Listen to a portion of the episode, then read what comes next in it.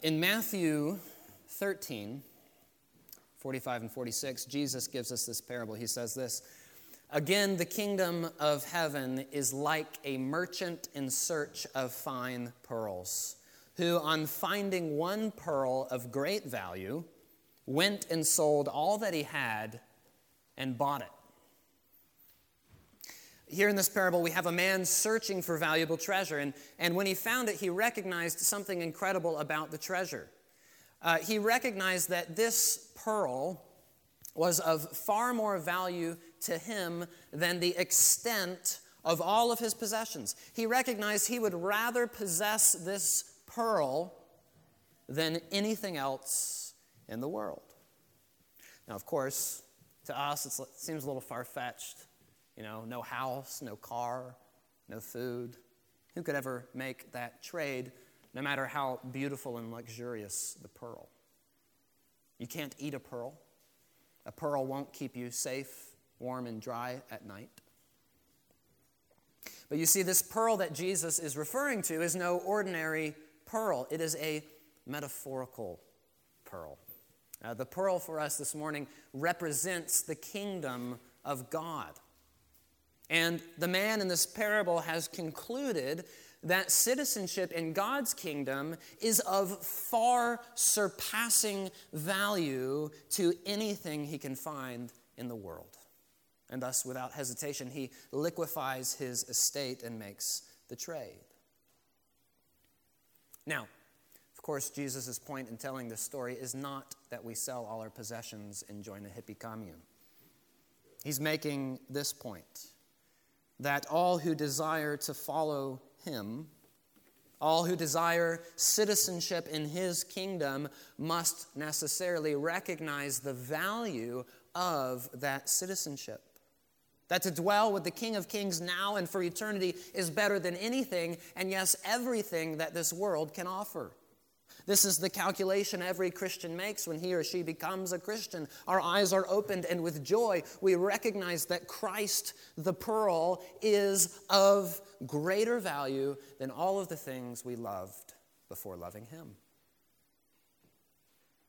And this also means, as we'll see today, that we get into trouble when we assign that same ultimate value which we should give to the pearl of great price, and we assign that value to ordinary pearls or ordinary treasure of silver and gold. And when we do that, we assign ultimate value to that which is passing away. And in doing so, we reject that which has eternal value, his kingdom. Well, here in chapter 6 of 1 Timothy, Paul is summing up his letter. In our text today, he's giving Timothy one last profile of what a wolf or a false teacher looks like.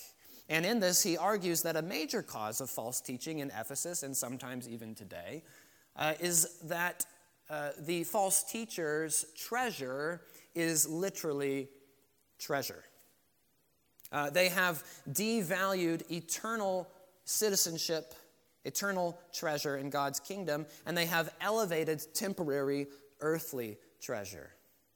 And so, in a sense, Paul is turning to Timothy for a final word in this letter, and he says, Show me a man whose treasure is in material possessions, and I will show you a false teacher. He says, Show me a man whose treasure is God Himself, and I will show you a Christian. It's with this in mind that we'll open our passage in verse 2, read it, and pray. He writes, Teach and urge these things. If anyone teaches a different doctrine and does not agree with the sound words of our Lord Jesus Christ and the teaching that accords with godliness, he is puffed up with conceit and understands nothing. He has an unhealthy craving for controversy and for quarrels about words, which produce envy, dissension, slander, evil suspicions, and constant friction among people who are depraved in mind and deprived of the truth, imagining that godliness is a means of gain. Let's pray. Lord Jesus, we come before you today eager to hear from you and grateful that you meet with your people. God, we ask that that would be the case today. Would you empower this preaching of your word by your Spirit? Would you feed us, your sheep? Would you help us to become more like you as we come to your word in worshipful adoration? Lord, we love you and we give you all the honor and all the praise and all the glory. In Jesus' name we pray. Amen. So, our first point this morning is the fruit of false teaching. Uh, Paul begins by telling Timothy, Timothy, teach and command these things. Uh, what are these things that he's talking about? He's speaking of the gospel, which he began expounding in chapter 1, and he began giving implications all throughout his letter to Timothy. Uh, what is that gospel? Well, he summed it up in verse 15 of chapter 1 that Jesus Christ came into the world to save sinners, of whom I am the foremost.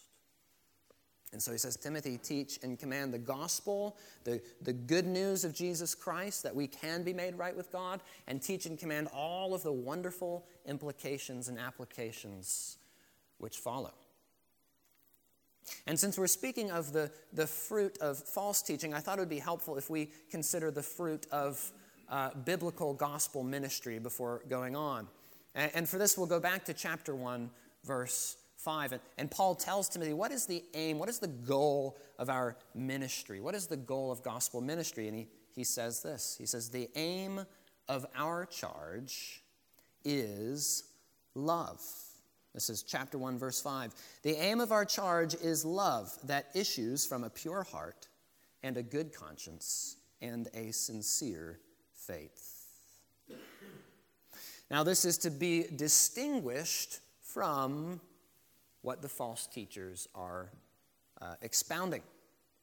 Uh, he says this in verse 2 If anyone teaches a different doctrine and does not agree with the sound words of our Lord Jesus Christ and the teaching that accords with godliness.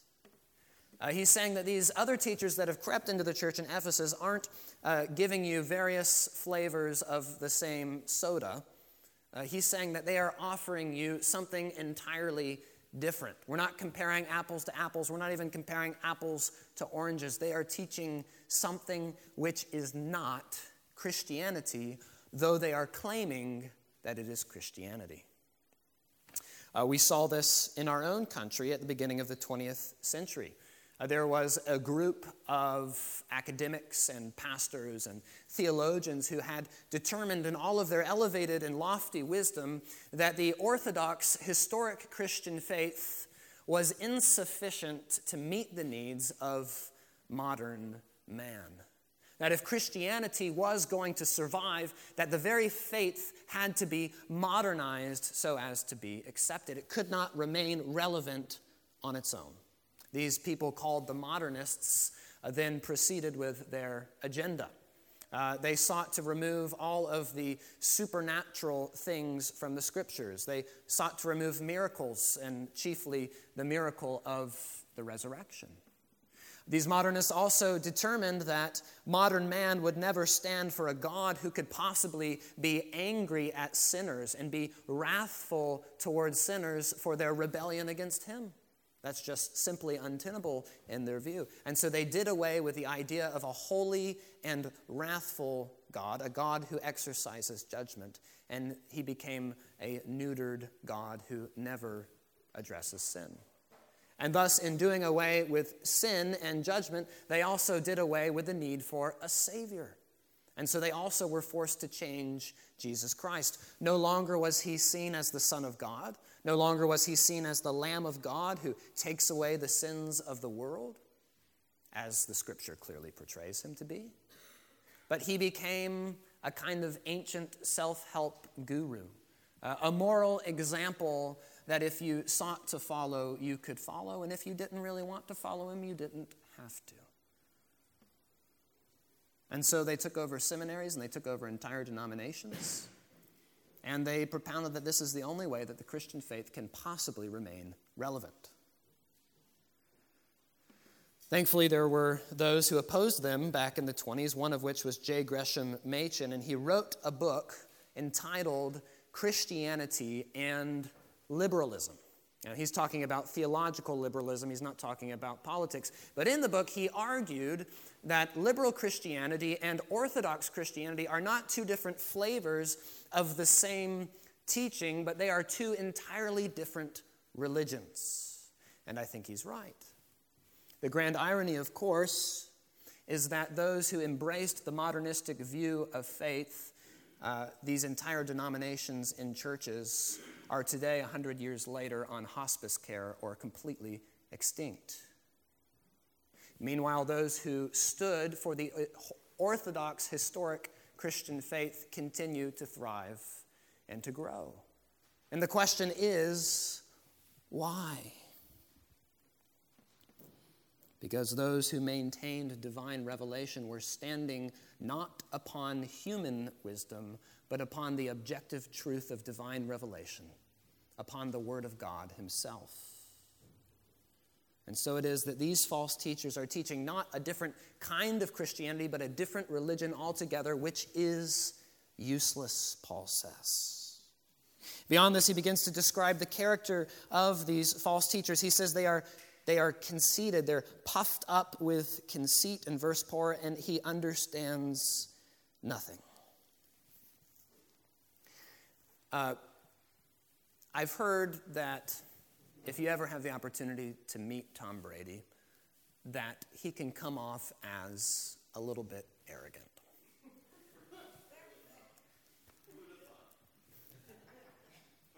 But you know what? If you're Tom Brady and you've won seven Super Bowls, multiple league MVPs, multiple Super Bowl MVPs, you know, and you meet him and he comes off as a little cocky to you, I'm not justifying it, but you know, it kind of it kind of makes sense, right?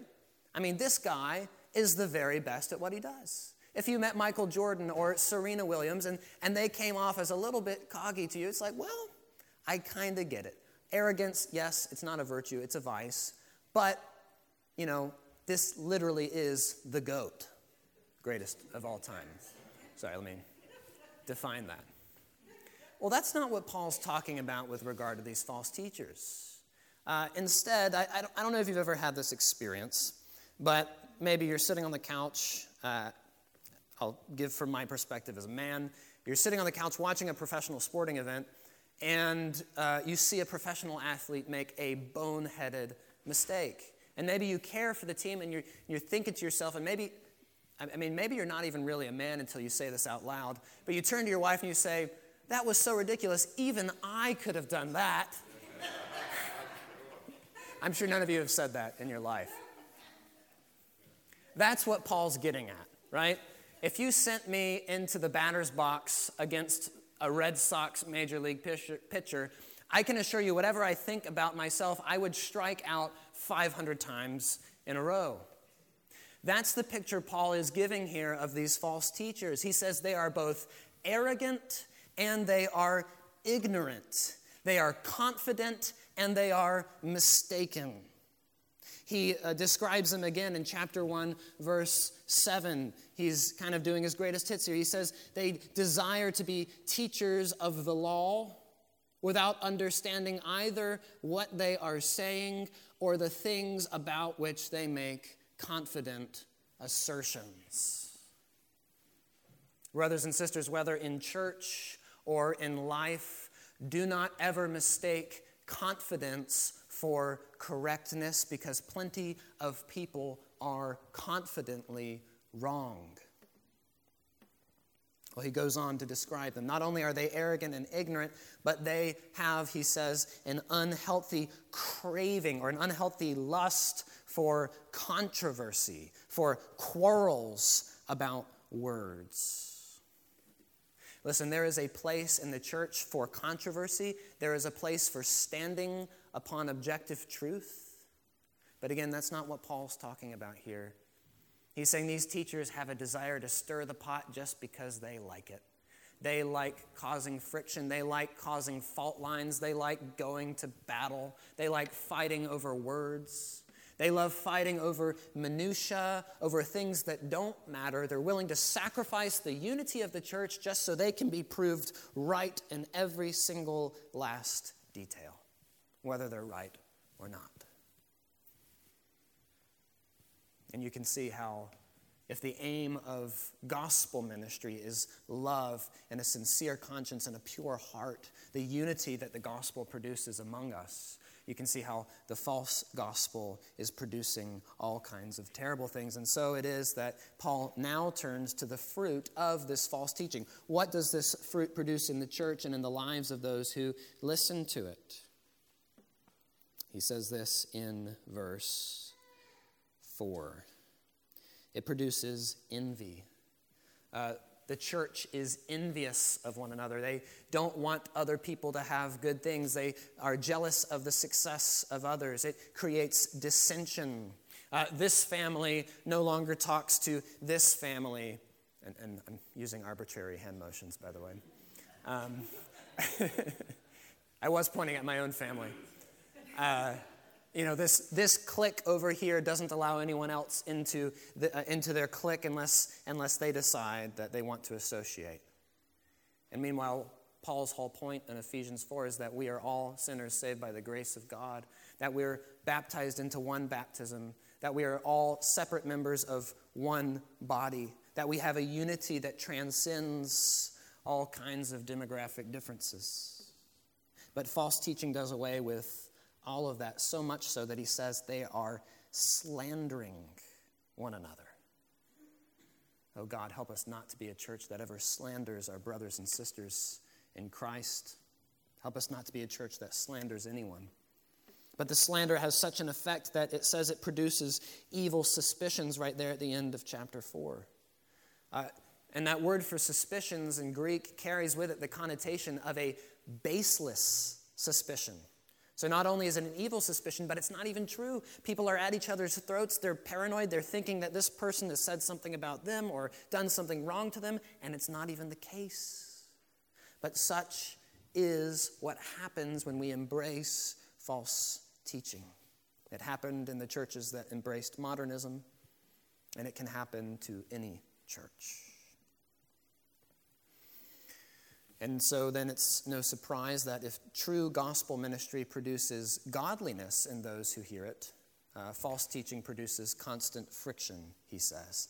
And those who adhere to it are both depraved in mind, it distorts their thinking, and they are distorted in their thinking because they have been deprived of the truth. Why is false teaching false? Very simple answer because it is not true. Well, at the end of verse 5, we get a glimpse of our next point. He says this what, what is, so we've, we've discussed the fruit of false teaching. It's a body that no longer looks like Christ. And at the end of verse 5, we find the root of false teaching. These teachers imagine that godliness is a means of gain, or the word could be translated as profit. These false teachers are in ministry not to glorify God, not to take care of the sheep but rather to fleece the sheep, to feast upon the sheep, to make themselves rich through ministry. And so it doesn't surprise us that the rotten root affects the fruit. That love of money would distort their thinking and their teaching. And we'll get into that in our next point. But I just want to give two applications before we move on. Number one uh, is this there are many people and resources today who claim to be propounding Christian truths, but in reality, what they are expounding is not Christianity. There are many today who would appeal to your flesh, to your base nature, to your sinful nature, in an effort to convince you uh, that what they are saying is true. But you see, as Christians, we are called to value truth as revealed to us in the Word of God over those who would appeal to our flesh. And trust me, there are plenty of these people today. Secondly, as congregationalists and as we look for teachers in our own church, uh, we want to ask ourselves what is it that appears to be this person's treasure? Is Christ this person's treasure, or is treasure this person's treasure? Uh, what does this person's teaching produce uh, with those with whom he has influence? Is it producing godliness and love and peace and joy? Or is it producing greed and dissension and envy and friction?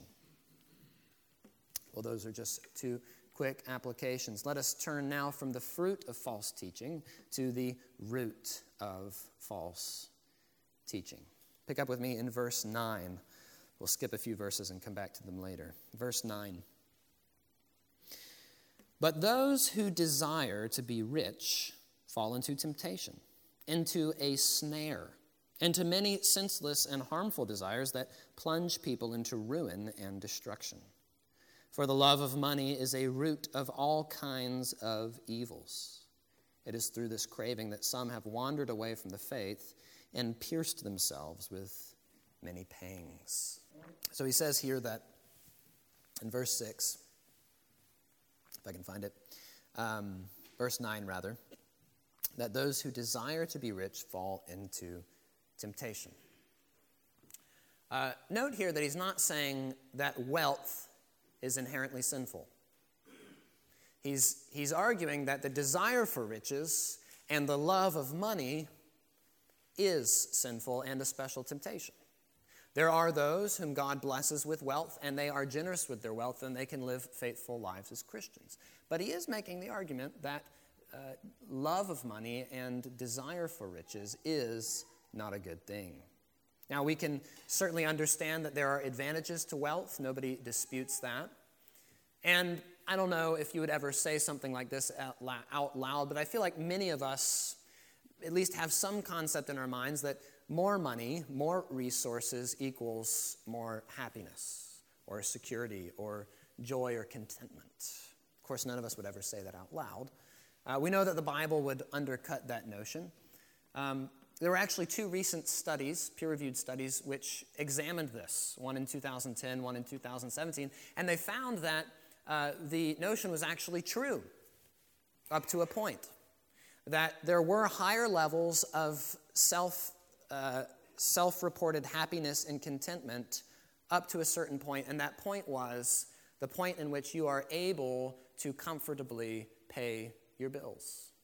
For one study, they said that was about $76,000 in North America. The next study said it was about $100,000 annually.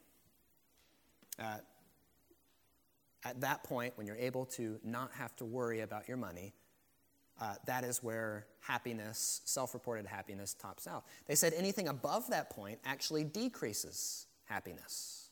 So imagine that. Uh, turns out the Bible might actually know what it's talking about. Well, what does he say of this desire to be rich? He calls it a special temptation. Again, uh, wealth is not inherently sinful. Abraham was wealthy, Lydia was wealthy. But to desire to be rich is a special temptation. And in the, Paul borrows from Admiral Ackbar when he says, uh, actually, it's a trap. It's a snare, is the word he uses. It looks inviting, it looks alluring, but it leads to destruction. When I was in high school, I had a buddy who had a house on the St. Johns River in, in Florida. And many afternoons, we would go out onto his dock, which jutted out hundreds of feet onto the river. And we would go fishing or we would cast nets for shrimp or whatever it was. It was, it was a good time. Uh, at the end of the dock, we had also tied a crab trap to the edge of the dock. And uh, what we would do is maybe we caught some fish that we didn't want to eat, and and so we would pull the crab trap up out of the water. It was a large box, which was really easy to get into if you were a crab, uh, but nearly impossible to get out of. And within that box, there was another box in which you would place the bait. And so what we would do is we'd take some fish that we didn't really want to eat, and we would cut the fish in half so that it would be leaking its alluring aroma uh, to all of the crabs. Actually, that's, that's not a bad analogy for the allure of riches. Stinking, rotting fish. And uh, we'd put it in the crab trap, and crabs could not resist it. So we'd toss it into the water, and then you would come back the next day and pull it up, and the trap would be full of crabs.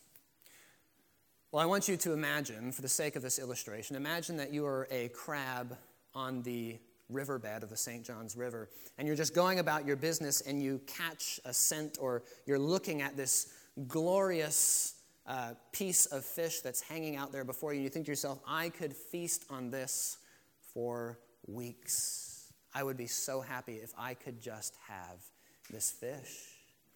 And so you quickly make your way over to it and you see this box and you don't think twice about it. You quickly climb into the box and you notice that the box is full of other crabs. And so you start, you know, elbowing your way uh, over to get to the fish. I don't, I don't know if crabs actually have elbows. Maybe they have a lot of elbows. Um, and, and you're just working your way over to the fish. You just want to get to this glorious bait fish that is rotting and stinking and so delicious. And you finally make it and you realize that there's a box around the fish, and you can only get little bits and pieces, and you strive and you try to get to that fish, but you can never truly get satisfied on that fish. And so eventually you get frustrated and you give up and you try to leave the box and go find something else. But it's a crab trap, really easy to get into, impossible to get out of. And so you're trapped, and then the next day, I pull you up out of the water, and me and my buddies clean you, toss you into piping hot cast iron skillet with some shrimp and some fried fish fillets, and we're having a great day. Uh, the crab's not having a great day, but, but we are. Kind of makes you want to close up and go have lunch.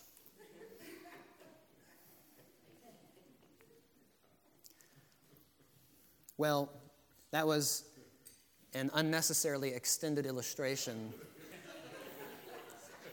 upon what it's like to love money. Clearly, we are the crabs in that illustration, and the fish is the allure of riches. And Paul is saying that the fish looks really alluring. It is so easy. It is so easy to be seduced by money. It promises you all kinds of things, but like the trap, it doesn't truly deliver. It's rotten fish, and you can't even get to it. Before we know it, Paul says, look what Paul says in verse 9.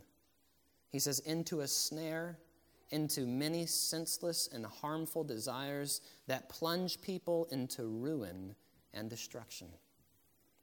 The cast iron skillet of judgment. It's a warning for us. He's saying, yes, these false teachers love money. And he turns to the ordinary Christian and he says, don't fall for it.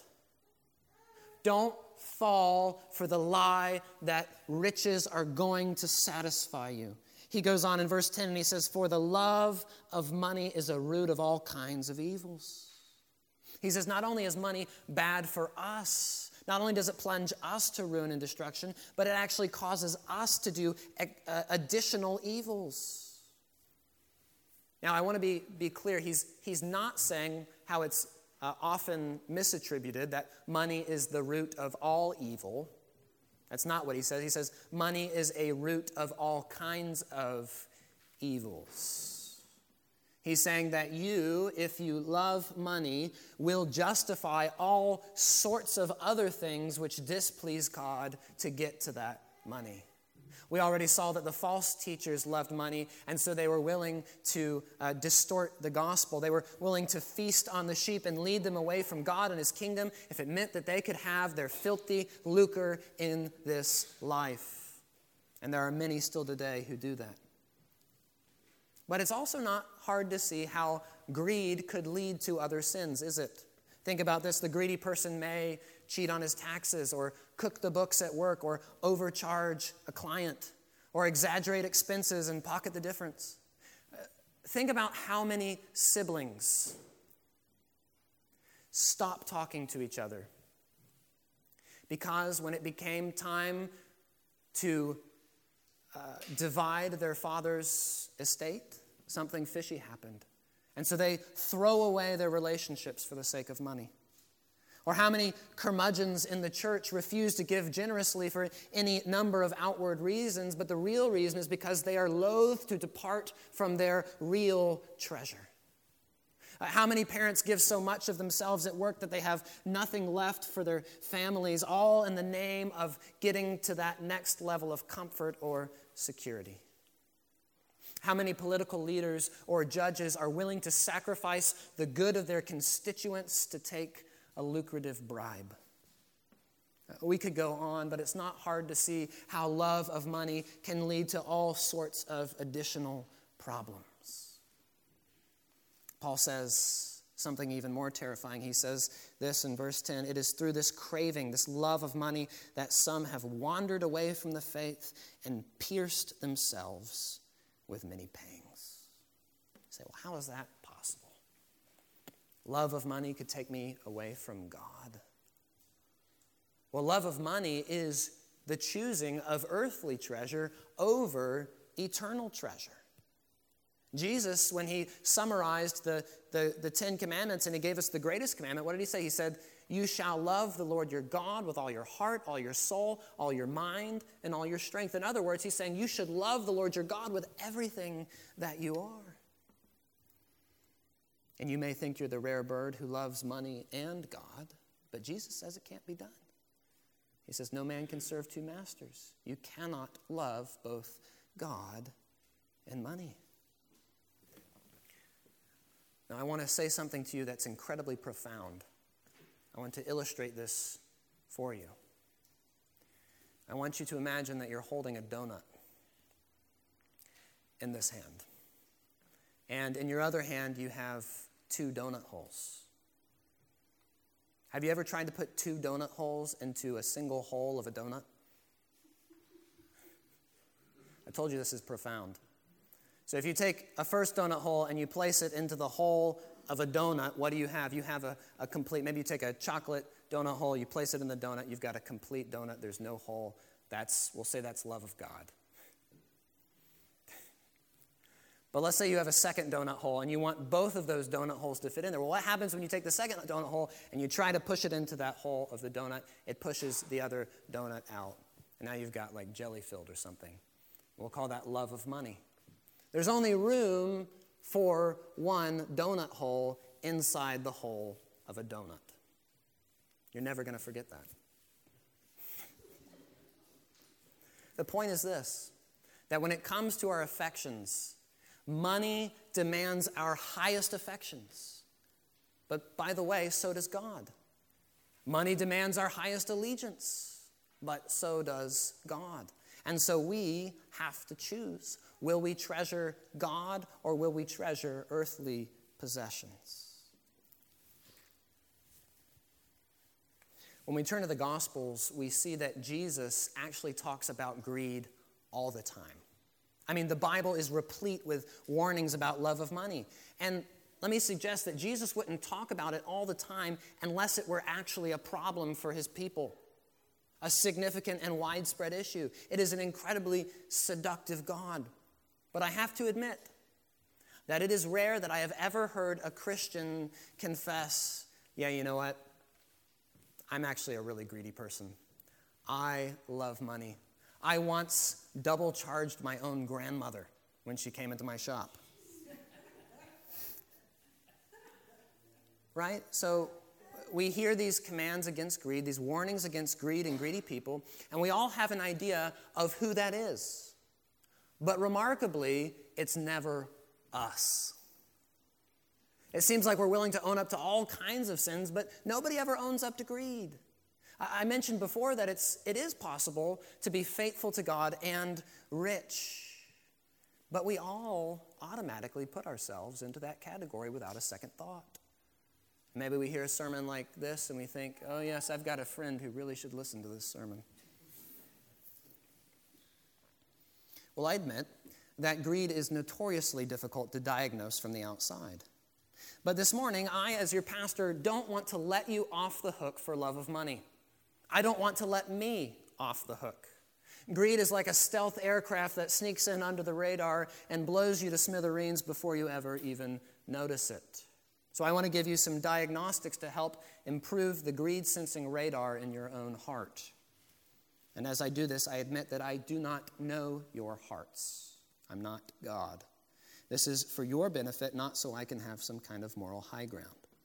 First of all, we want to remember that you uh, can be poor as dirt and love money just as much as any Ebenezer Scrooge. Secondly,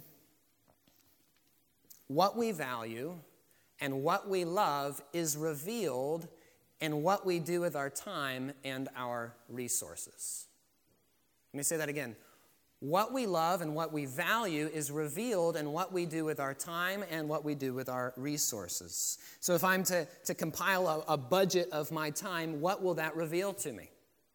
Let me suggest that we might be too biased to answer honestly for ourselves. But if you compared, a, if you compiled a budget of your time and allowed a brother or a sister to examine it, what would that data reveal to you about what you love, what you value? To what purpose do you give your time? What keeps you up late at night constantly as you think about it? So that's one diagnostic. Secondly, we can learn a lot from our own monthly financial budgets. What are your largest expenditures every month? Okay, we all have to live, and this is an expensive place to live. Mortgages and rent are expensive. Outside of that, what is your largest expenditure every month? Might I suggest that's what you value? Here's another question How does your charitable giving compare to your largest expenditures. I assure you, I'm not picking on anyone. I have access to total giving at the church, I don't have access to individuals. But it's a helpful question for us to ask ourselves what do we value? What puts me in a good mood? Are my mood swings tied to the market swings? When the market is up, am I chipper? When the market is down 20% on the year, is my mood down 20% on the year? Am I hard to be around? I'm not saying I know whether this is true of any of you, I'm just giving you these questions. But let's say that in considering these diagnostic questions, you may have found some seedlings of greed in your own heart. What are we to do with that? Same thing we do with all sin. We bring it to Christ, we confess our sins, and He totally absolves us and cleanses us from all unrighteousness. And then, secondly, in prayer, we ask Him that by the power of His Spirit, He would help us to overcome even our love of money. And He is faithful and just to do that. But thirdly, as we seek to fight that sin, it's not simply enough to say, I, I want to avoid being greedy. Rather, the scripture gives us language of uh, taking off the old self, like taking off an old tattered robe, and putting on the new self. We have to replace that greed with something else. One must replace greed with generosity. And while I do think the primary place for a Christian to give is the local church, I don't think it's the exclusive place for a local for a Christian to give. There are many ways to be generous. But let us at least take the allure of riches and the danger of money love seriously. Well, it is with this idea of freedom from love of money to which we now turn in our last point of the day as we consider true Christian treasure. This is verses 6 to 8. Godliness with contentment is great gain. For we brought nothing into the world, and we cannot take anything out of the world. But if we have food and clothing, with these we will be content. So, Paul has said these false teachers err because they love making profits in ministry. Uh, love of money is self destructive. But here in these short verses, Paul gives us a brief calculation which shows us the futility of chasing things. In doing this, he essentially says what you all know you cannot take it with you. And in doing this, he echoes Christ, who asks the question what does it do, or what does it profit a man to gain the whole world and lose his soul? You came into this world with nothing, Paul says, and you'll leave this world with nothing. My older brothers and sisters in the faith, I have been repeatedly told how quickly kids grow up and how quickly life passes you by. And in my many years on this earth, I have found this to be true. It seems like just yesterday I was going to church with my own parents as a child, and now I'm about to have three children of my own to take to church. And let me ask you, as you look back on your own life, does it seem like it has stretched on forever? Or does it seem like you went to bed one night and woke up 20 years later? Our lives are short. James says our lives are like a mist here for a moment and then vanishing. And if that's true, we have to ask ourselves what treasure will we value? What treasure does it make the most sense to value? Now, to this point, the materialistic or the, the hedonistic person says, Yes, that's true. Life is short. And that's why I fill my life with the pursuit of pleasure, which involves the acquiring of things. He who dies with the most toys and the most experiences wins. You only live once. YOLO. Live for the moment. And I think I would respond along these lines. Love of money is a dangerous lifestyle which does not produce the joy and satisfaction which it promises. And we already considered the sociological data. There is some enjoyment of wealth in this world, but, brothers and sisters, it pales in comparison to the joy of having Jesus Christ as your treasure. If you pursue worldly things, you may enjoy them for the length of time it takes a mist to vanish, but you can't take it with you. God says you can't have Him as your treasure and money as your treasure. Earthly treasure lasts for a lifetime, but heavenly treasure lasts for eternity. But consider this with me. Consider the calculation. Do you see how this requires faith? This calculation requires faith for it to make sense. If I truly believe that I'm made right with God through faith, I'll spend eternity with Him in perfect bliss, then I'm not going to seek to store up treasures for myself on earth where moth and rust destroy and where thieves break in and steal. My life is a drop in the bucket with compar- with, in comparison to the uh, enormity of eternity. If I truly believe that I have an inheritance in heaven, then I live now to maximize my experience for eternity. That's why Jesus says, Store up for yourselves treasures in heaven. For where your treasure is, there your heart will be also. You see, if this life is all that we get, if there is no resurrection of the dead, if there is no future hope with Christ, if there is no future hope for us as Christians, then, brothers and sisters, you should be out skiing this morning. That's where I would be. But if we do have a hope, if we do have a future, if there is resurrection of the dead, then we should live not for this life, but for eternity. It's a very simple calculation, but it's a calculation which requires the eyes of faith. We'll close with Paul's statement, which seems ordinary, but I promise you this might be the most extraordinary thing he says in the entire passage. He says, If we have food and clothing, basic necessities, we will be content. I'm, I'm always baffled because I, I come across people who think that the Bible is outdated and it's not relevant to their everyday lives, that it has no bearing for them and they just tune out. But just consider this statement with me for a moment. Paul says, I can be content with basic necessities. Listen, we live in a world of discontented people, a world full of jealousy, envy, and greed. We live in a world where people are enslaved to these idols of comfort and money and power and significance and security. And God is telling you this morning that you actually can be free from all of that. Imagine with me just for a moment Christ offers you a contentment and a satisfaction and a peace and a joy that cannot be extinguished by outward circumstances because it is not dependent on your outward circumstances. Christ can enable you to be content in your wealth and in your basic necessities. Imagine with me, just, just think about it. What could that look like in my life if I were truly content? If I could just rest in the knowledge that Christ has given me exactly what is best for me, that God is out for my good.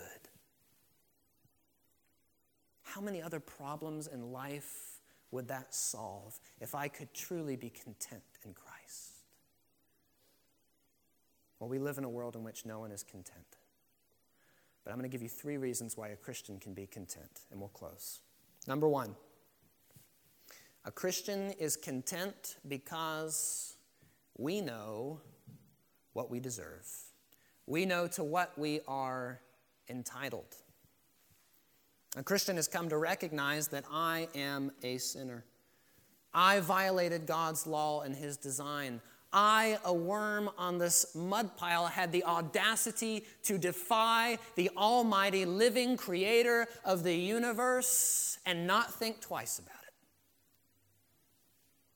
Christian is someone who recognizes that that is true about me and that because of that I deserve his wrath and his judgment.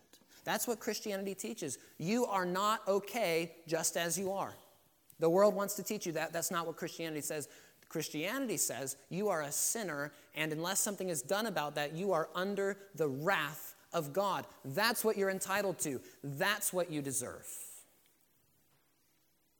An eternity under his wrath. But thank God that's not the end of the story, right? That would be very depressing. Christians also are content because we recognize what we receive is not what we deserve. We're aware of the grace that we've received instead.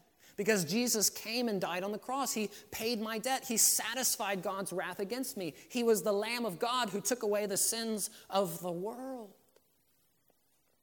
It wasn't something I've earned, it's not something I deserve, but it's something I've freely received as a gift through faith in Jesus Christ. And that means that eternal life with Him is part of the deal. I deserved everlasting judgment. I receive eternal bliss.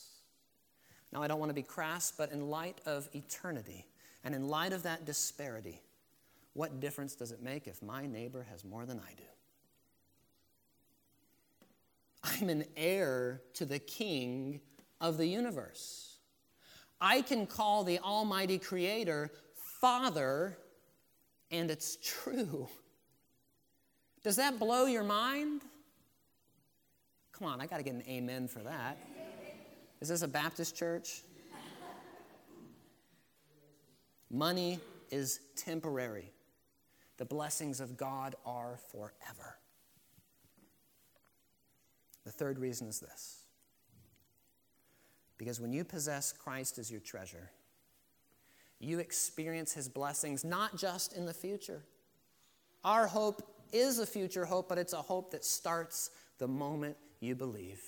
Jesus Christ can satisfy the deepest longings of your heart and bring contentment and joy and peace in a way that nothing else in this world can. And it starts the moment you believe, and that's why Christians can be content in all circumstances. Consider Paul's words in Philippians 4, and we'll close. He says, Not that I'm speaking of being in need for I have learned in whatever situation I am to be content. I know how to be brought low, and I know how to abound. In any and every circumstance, I have learned the secret of facing plenty and hunger, abundance and need. I can do all things through him who strengthens me. Paul says, Because I have Christ who strengthens me, I can face abundance or poverty and I can be content because I know that His grace is better than anything this world offers. Dear friends, I don't know what you are struggling with this morning.